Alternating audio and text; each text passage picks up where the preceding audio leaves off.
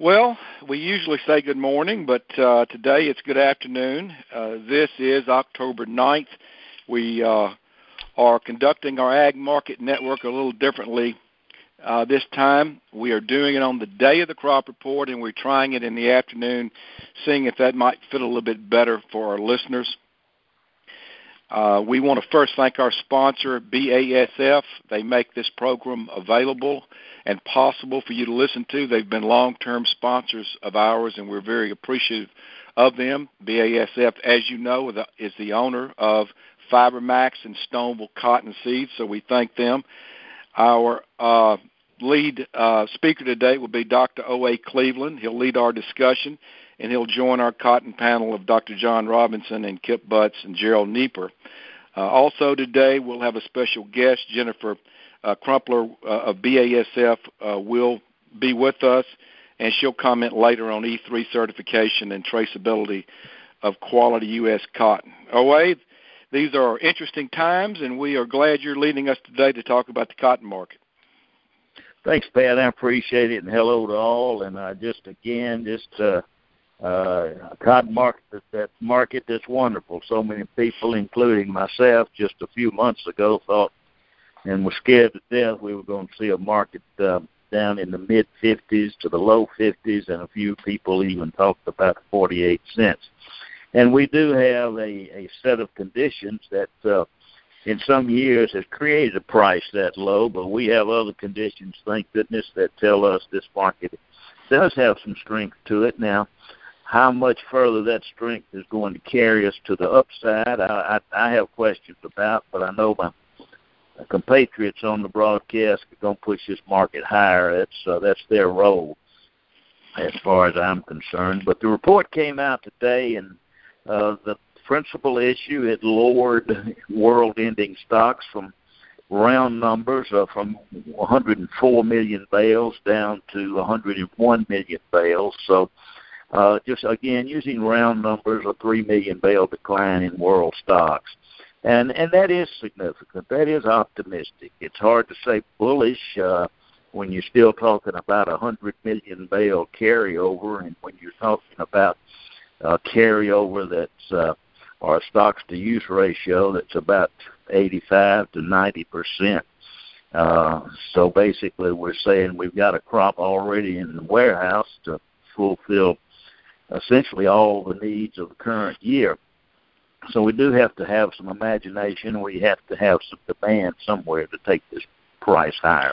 But principal changes in the in in the crop or in the USDA report. One, from a production standpoint, they lowered world production uh, some 900,000 bales.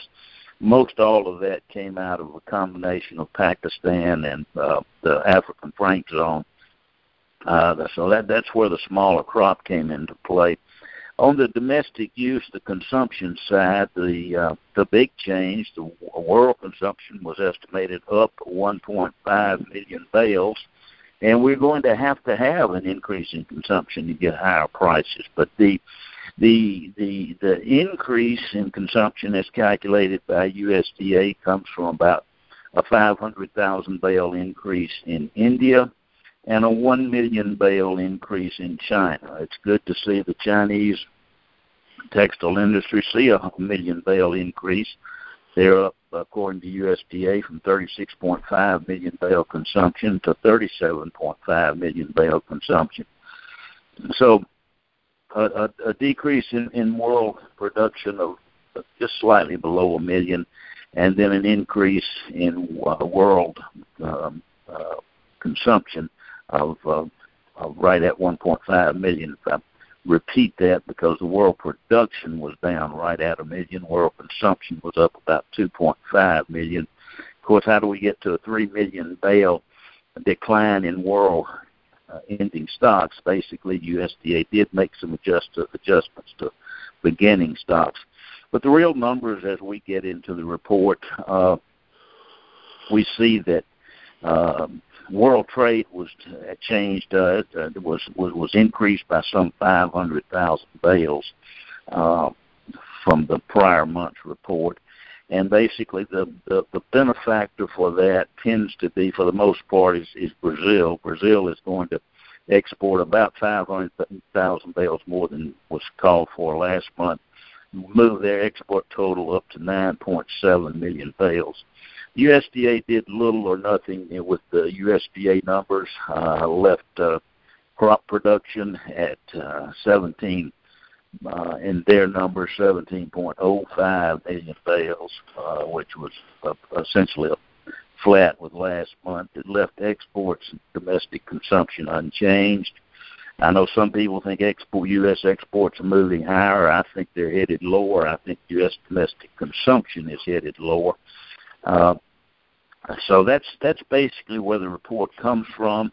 I know there's been a lot of discussion with respect to uh, exports and what they are. Again, I to reiterate that I think exports are lower. I know some people look at the export sales report and see it in tune with last year or better than a year ago. I look at it and see it uh, see considerable stress in it. We our actual sales about 1.2 million bales below where we were last year. Uh, at the same time, I see that uh, while export shipments are running strong, uh, basically we've had strong shipments to China. I think that relates to the to Chinese uh, U.S. trade situation. I don't think that's long standing. The problem I have with exports is week after week after week, we have decent sales or strong sales to China and or Vietnam, usually both. But outside of strong sales to China, Vietnam. We have some weeks with decent sales to Turkey, some weeks with decent sales to Pakistan or Bangladesh, but then say basically no other sales. So, and and we note that USDA did allocate its increase in world trade totally to Brazil. So Brazil's become the strong market. It should because a it has a quality product just as the U.S. does, but it's also uh, significantly uh, a, lo- a lower price for basically the same product. As we look down the road, we see the uh, U.S. crop, the Delta crop, that's getting ready to be uh, in the process of being hit by the by the hurricane, by Hurricane Delta, aptly named, I would suppose. There's still about 40% of that crop left to pick: Arkansas, Louisiana, Mississippi, Tennessee. So it's a lot of crop getting wet right now much of the Delta crop was hanging in around 1,400 pounds per acre until the, the uh, hurricane uh, a couple of weeks ago, and we've lost some some lint due to that. Uh, I, I just looking at, at other factors there. Uh, the uh, go back to the old wise tale or whatever we want to call it uh, short crops have long tails. I've not heard that brought up this year. This is supposedly a short crop, meaning that we will tend to get the price high somewhere around harvest time, and the market tails off throughout the rest of the year. That's why I've been somewhat very aggressive in suggesting that we price this crop around 67 and a half cents. I held out great hope that we would get to 67 and a half cents. I actually did not think we would until we got into early November. But uh, we did it this week, uh, and we moved on up to 68 and a half cents basically. Maybe we'll go higher. Maybe we will. Hopefully we will. But I'm uh, I'm I'm I'm ready to move this crop uh, in, in in large fashion. I think there's a lot of hedging that will be done uh, as at this particular level, and it's going to keep battering the, the price situation, in my opinion. Um, but I also looked at it, and I have to be very careful with those of us that uh, that are fundamentalists that like to do technical work too. But we had uh, we had uh, had a very nice isosceles triangle form there, and I went back and looked at my old notes on that, and it broke out just as it was supposed to break out, and that's why we kept calling it the 67 and a half cent price level, and we got it uh, again got 100 points more than that. So I hope producers were able to take advantage of that. Uh, I looked at the on-call sales. Uh, Kip, uh, John, I, Gerald, I didn't see anything in that report that gets me excited. Maybe there is, and I just missed it. But uh, think as we move from here, I think we have to be particularly cautious about the quality of the U.S. crop that's out there. Uh, I'm very impressed with the sales we've made to China. We'll make more, but I think most of our quality cotton has already been sold, and uh, that's just going to leave the market to trade the strict low middling inch and 16th and lower qualities, and that doesn't speak well for a New York contract to move higher, in my opinion. Thank y'all. All right. Uh, well, let's open it up for any other comments from our panel.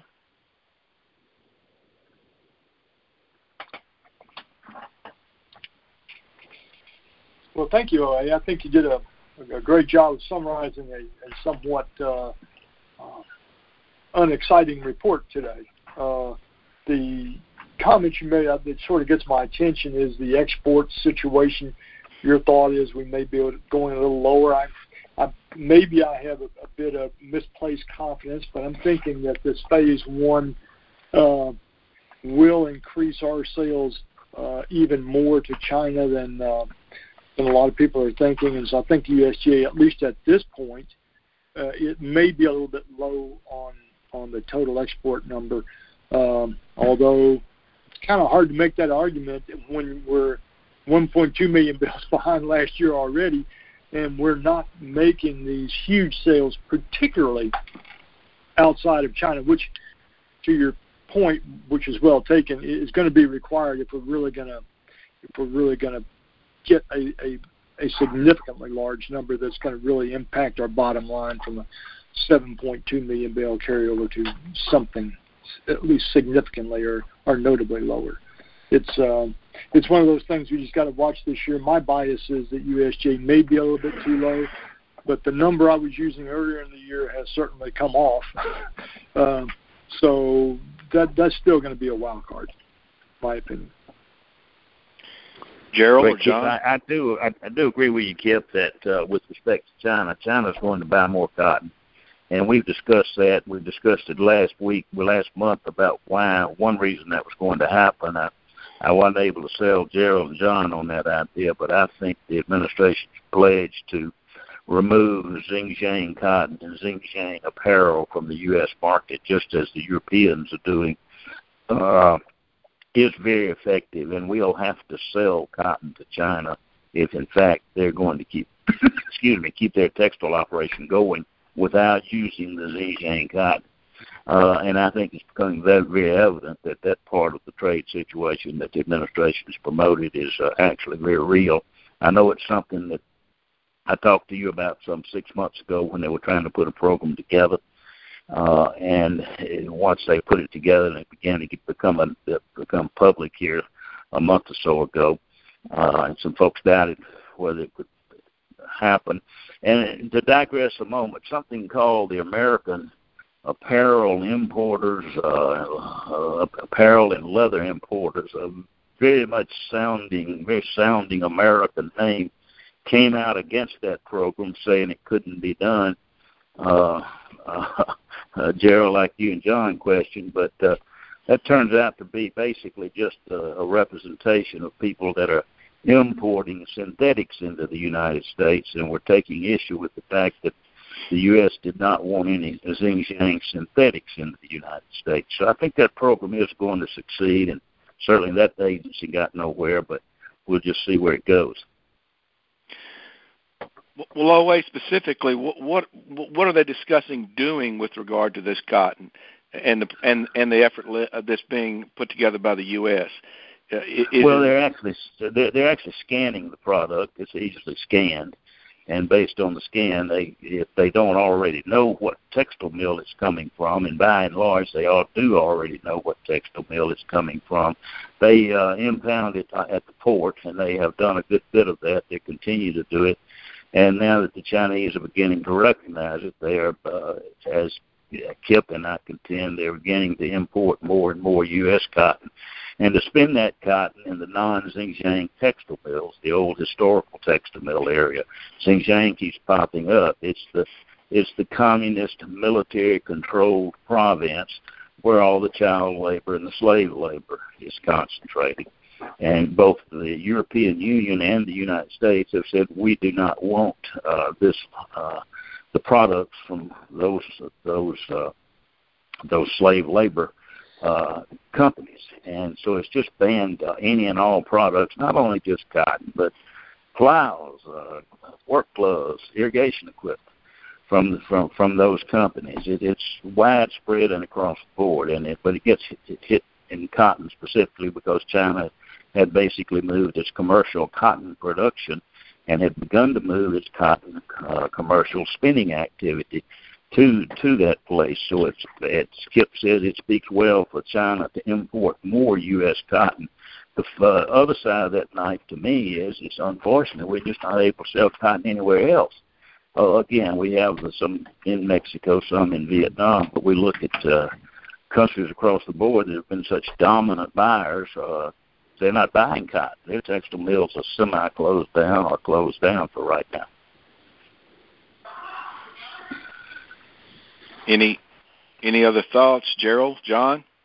Uh, mine. I just want to highlight what OA touched on. What I consider to be kind of the the biggest source of downside price risk that we're at now is that we get more quality dam more quality degradation than yield loss from all this ongoing wetness, and we wind up having fairly large ending stocks, even if they're six point something, of lower quality cotton, and if the if the um, uh, certified stocks keep you know creeping higher, it just kind of seems to me it's a setup for for futures weakness and emphasizes OA's statement about taking the opportunity in in the upper 60s. Which dove, dove, dovetails with that old saying that uh, here long before I came around was short crops have long tails.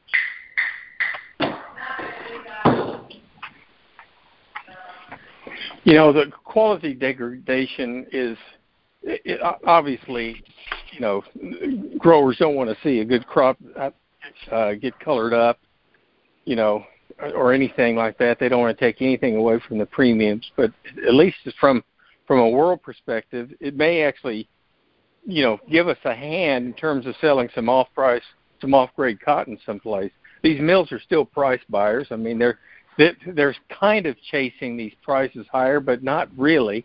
Um, you know, Pakistan, for example, is is you know they're looking for low grade long staple cotton. Um, the uh, so I so I do think that that these low grades are not necessarily you know a bad thing as far as U.S. exports are concerned. Growers don't like it. That's very understandable, but uh, I, I think we'll be able to move this crop. Uh, maybe not. Maybe not as much as I think we will. I mean, based upon OA's commentary, but I do think that there's room for this these export numbers to go up as we move into the season. Um, and uh, you know, who knows? Maybe the crop eventually does come back down a little bit. Um, the uh, John, were you seeing a, a, an increase in the Texas crop estimate, or were you seeing decreases? I I was expecting less. Um, I, overall, I thought we'd be 300,000 bales fewer, but that was really colored by anecdotal stories of boll rot from here to Georgia. Right, right. Which uh, you know, they uh, there must not they must not have found any because they hardly did anything in the, in the crops out there. It, it, yeah, yeah. Jerry, you bring up a great point with respect to this low quality and will it move in the export market in cotton. Uh, you know, at, at, at the right price, anything will sell. Uh, and and I agree with you there. Typically, we've had some great export years when, when we moved a ton of low quality. Uh, and I don't have an answer. Uh, I, I wonder about all this uh, Brazilian, uh, excuse me, not Brazilian, the uh, Indian low quality that's out there, and we we do note that, uh, and I know you give me the numbers a little bit better, but the Indian government just said they were going to buy uh, what 9.5 billion bales uh, from the grower and sell it on the market. They'll sell some of that at a loss, and it's going to tend to be a lower quality crop. Last year, they only bought about seven seven and a quarter million bales, so they're going to have two and a half million bales more. The Indian government will to sell. Uh, so I, that, that's where I would get concerned about moving our low quality because I think we're going to face more pressure from India. But you probably have a much better handle on that than I do. I, I, at least I wouldn't be surprised if you didn't. What do, do you see anything there? No, other than you know, um, where's that low quality going to go? Probably. Well, it's going to go next door to Pakistan. It's probably going to go. Some of it's going to go into Bangladesh. So they clearly have an. They're going to have an advantage over U.S. cotton. OA, um, and but, and uh, so you know maybe that. Go ahead. Excuse me. I, what I was going to say, I hear what you're saying, but you know, it's going to have to be very heavily discounted because Indians are have a long reputation of selling one thing and shipping another. And we're in a situation here where if, if, if you're a mill buyer in Bangladesh and business is not fantastic, you probably are going to want to go with a more reliable shipper and pay maybe a little bit more in order to get what you bought, particularly in these trying times for these textile mills. Their margins are really, really tight right now. So I think I would favor, although I think the Indian cotton can certainly decrease the basis more for the low grades.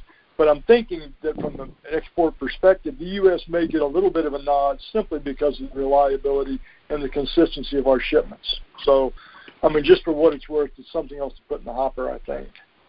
Well, no question, the U.S. merchant and the U.S. co-op does ship what they sell, and and they have an excellent reputation for doing that. So uh, that's given the U.S. grower a plus in, in, in the world market. Whether that's enough to overcome the, the, the Indian discount, which could be really sizable, well, you know, that's that's a wait and see thing. So, I mean, I, I'm just throwing that out there as a consideration, something else to sort of think about.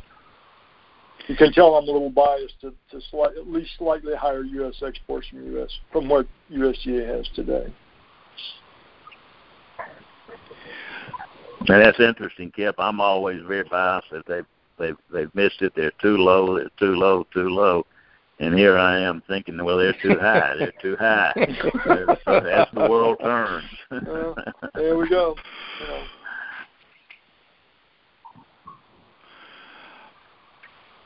Any any other comments from our panel? None, except to say that our conferences are highly correlated with a storm and brewing in the Gulf. If you think back to the last three, yeah. um, well, I don't know what ability. I hope about price. you know, to OA's point regarding, uh, you know, he didn't think prices would get up here. At some point, this market's going to have to deal with, you know, how do we re- get acres reduced around the world? Because clearly we're producing much more than we're consuming out here, and stocks are just too large. And, there's going to be a day of reckoning. I don't know if it's going to be, you know, this month, next month, or we get to, you know, February, March. At some point, you know, this market's going to have to make people think twice about planting cotton, and hopefully it's in other countries and not necessarily the United States. But we've got to get rid of these surpluses around the world. Well, I mean, to the, to that point, the two, you know, India, I forget what the percentage is. It's pretty high of of of the surplus that's there. How much of it is in India, the United States, and I guess China? But we're um, at least India and us. There's a whole lot of taxpayer support, you know, backing up the the the lower price moves. Right. So, I mean, that's good from the standpoint of holding acreage in the United States. Okay, we want to quickly go around and, talk about price projections, and then we want to introduce Jennifer uh, Crumpler, who's with us from BASF. I'll start on the West Coast, uh, and we'll start with Gerald. Gerald, what are your thoughts as far as price goes for cotton? Well, I thought we got a little bit ahead of ourselves. I had a measured move up to 68.18. We got there yesterday. You know, today we actually even exceeded a little bit more. I don't know if people were trying to front run this uh, crop report or, or what, but uh, clearly, you know, there was some some some support underneath here.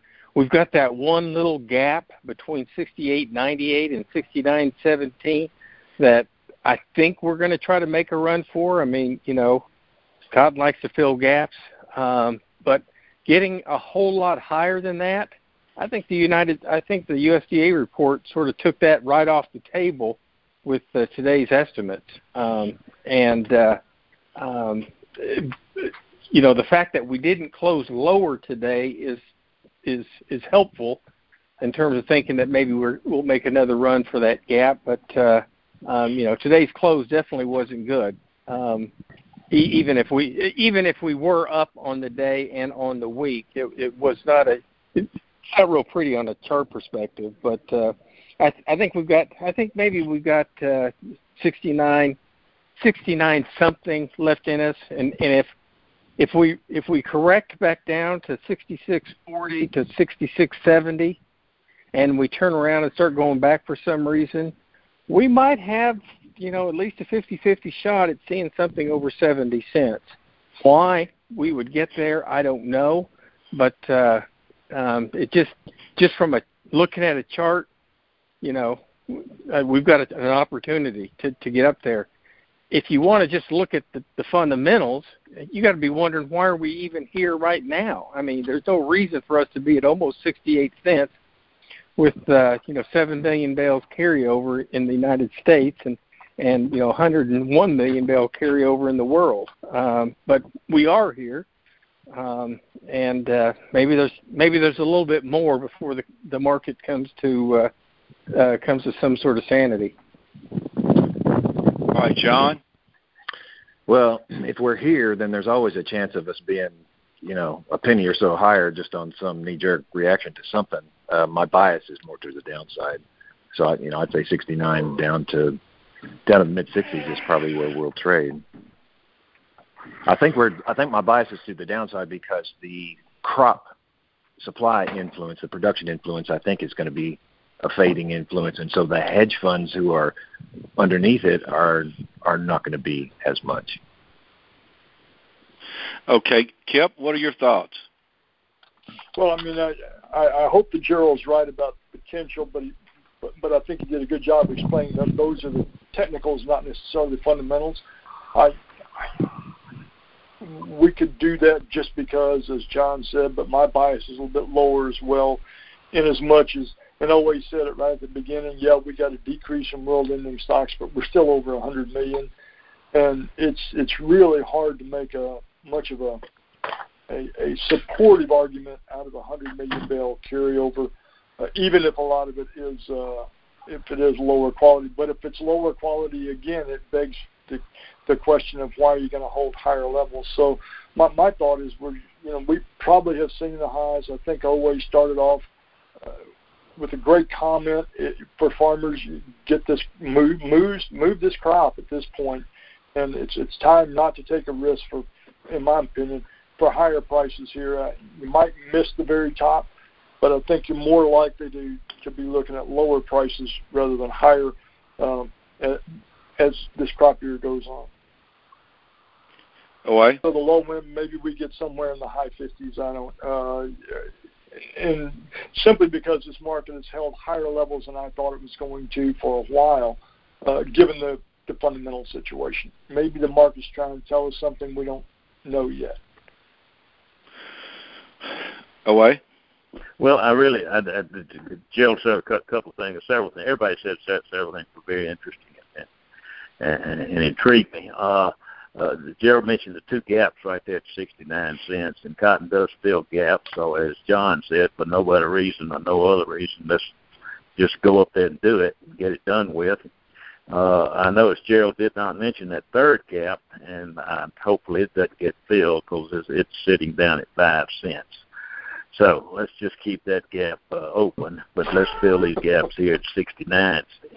Uh, but other than that, I don't see a lot of reason to take this market higher because of carryover. And then, yeah, and I am I'm fully committed to the fact that we're going to have some strong sales to China, both this year and in the next marketing year.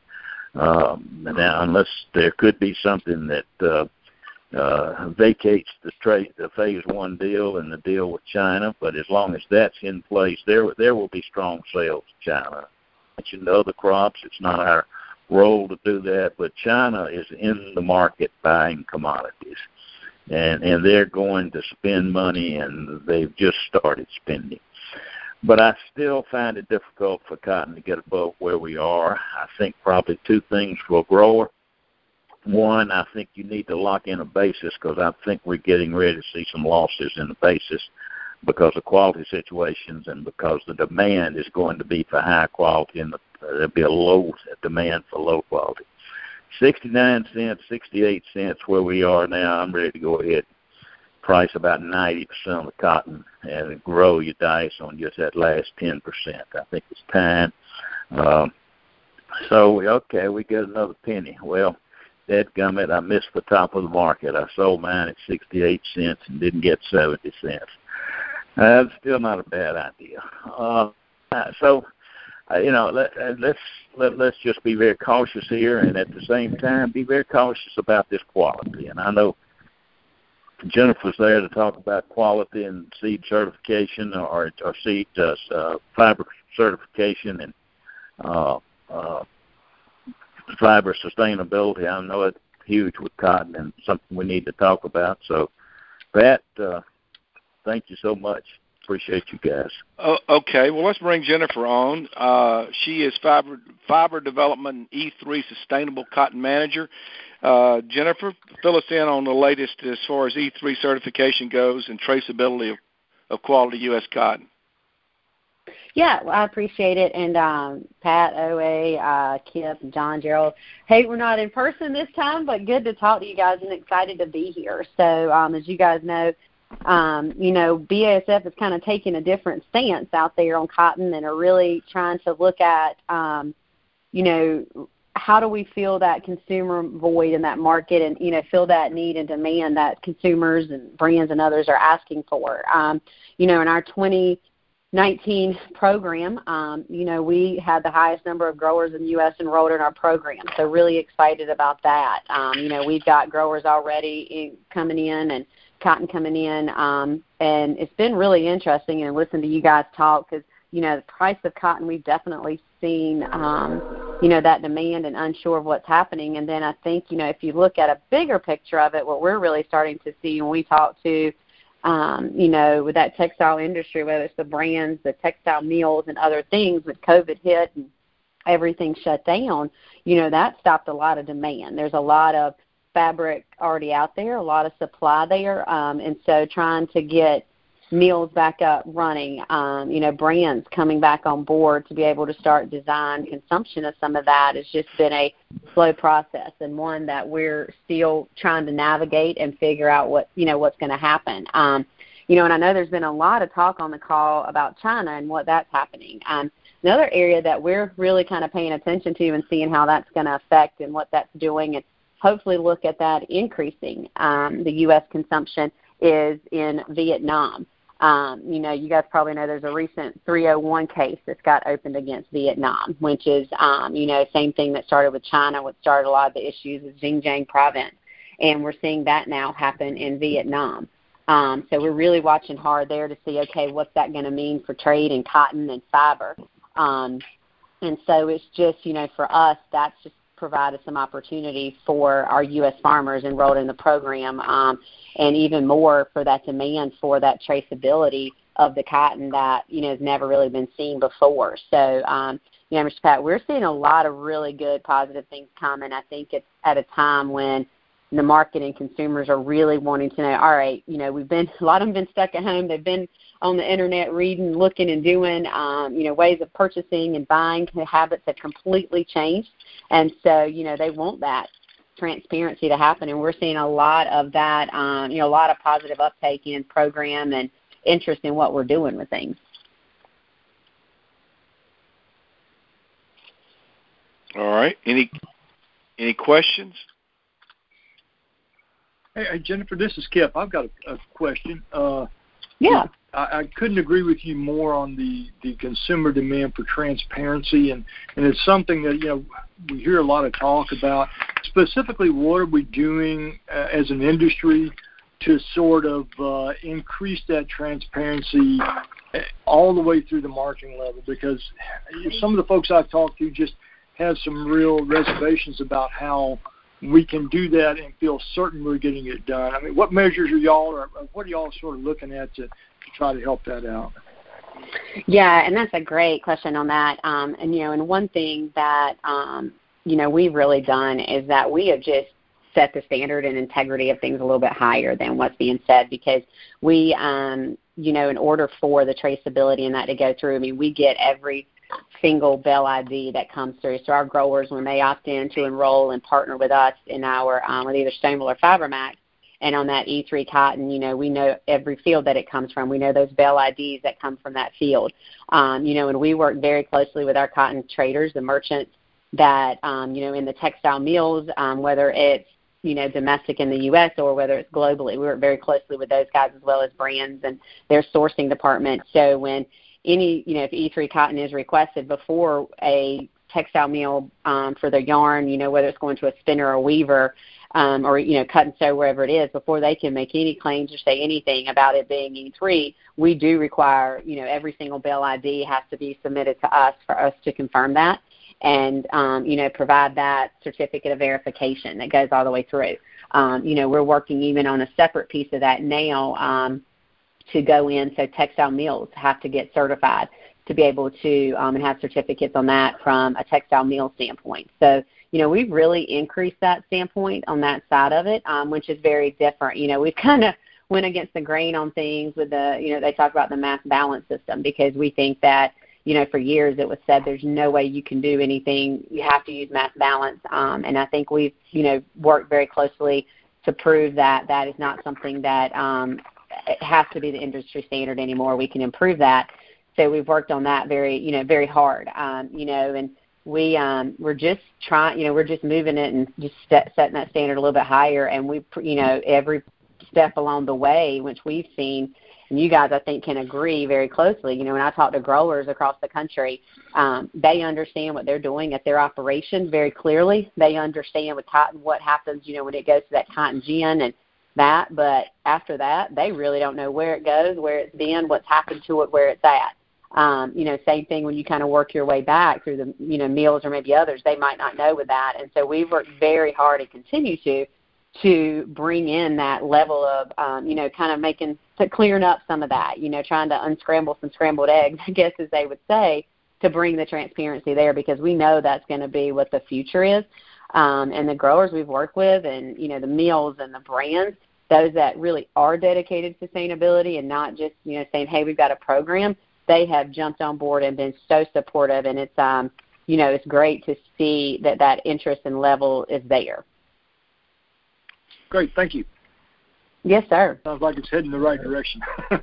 That's right. yeah, it is. It is, and I think that you know, like I said with the China situation, um, and I think too, you know, one thing, you know, I know we talked about this last year. I think that we have to really look at when the markets come out and some other things in price. You know, there's a couple of factors we're going to need to look at moving forward. Um, you know, if you guys watched see anything with Fashion Week this past year, New York or other places, fashion weeks are not the same. Everything's a virtual fashion show. Um, you know, people are protesting against um, with the China with slave labor, with the um, Muslim labor and forced labor in some of those areas. And so I think we've got to be really, you know, watch that. And I think that we can, you know, capture on that as an, op, you know, especially domestically with some of our cotton and, you know, provide some transparency to help drive up some of these brands. Um, you know, consumers as far as their spending habits, what we've seen is those who um, in that luxury market. Some of those consumers, I've been constantly amazed. Um, some of the brands we partner with, whether it's Imogene and Willie, um, you know, Wrangler we partnered partnered with, Left Field, NYC, um, and we've got some other brands moving forward that we're going to be announcing soon.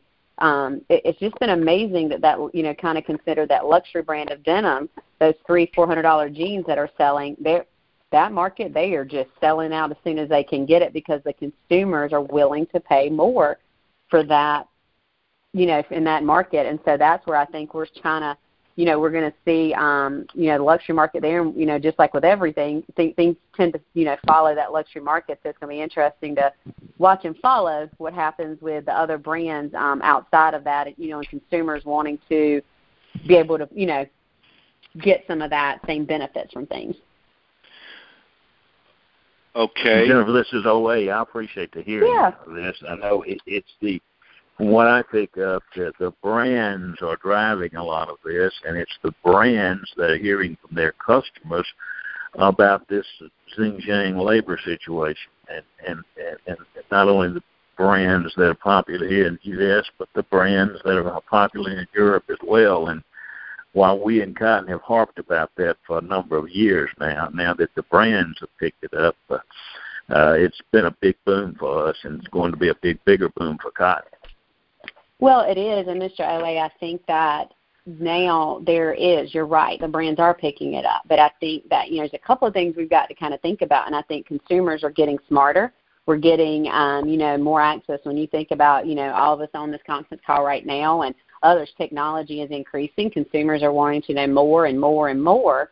Um, and so I think that, like you said, there as consumers have started demanding some change, and with the, you know, we think about Xinjiang, and I think it's really interesting that it's just coming to light now some of the issues. Um, you know, if you were to look in some of the areas across the country and globally that um, where big, you know, denim production is happening, you go to some of these countries and you can't drink the drinking water or some of the things that are happening because of maybe some um, unethical or non-sustainable practices that are happening, and consumers are realizing that, and they're also realizing, well, wait a second, these brands, you guys knew about it. Okay, that's great, and I think it's wonderful. All right, now you know, and then when it's going to be interesting to see what some of them start doing, and if they change their practices, if they change their sourcing practices, if they, you know, move into okay, you know, we, we're actually going to change what we're doing, and I think that we're starting to see that because consumers are starting to demand it. Um, and I think you know you can almost every day look and see another brand or box store or something that has went bankrupt or you know filing bankruptcy or something. And I think those that will see that will make it through and be better or stronger are those that are willing to make a change in their actual practices and ways of doing business. Thanks. Any mm-hmm. other any other comments? Any thoughts? Questions? I know somebody's got to have one. I feel like y'all are letting me off easy here now. y'all can't agree with everything. I know this crowd a little bit better than that. well, there's one statement I'd like to make. I just like to always sort of touched on a while ago. Cotton has been sort of the leader in a lot of of business practices, and I think that uh, the cotton industry, and, and right now it sounds like the way the E3 program, maybe all one of the, the pioneers in this, we're starting to recognize more clearly what the consumer wants and responding to it, and have the ability to respond. And I, uh, I just I like the direction that the industry is going now, and uh, I, I think it's we're still in the infancy of this. I think there's a long way to go, but I I mentioned earlier, I, I like the direction. I, I think there's there's great promise for this to to have a really good future.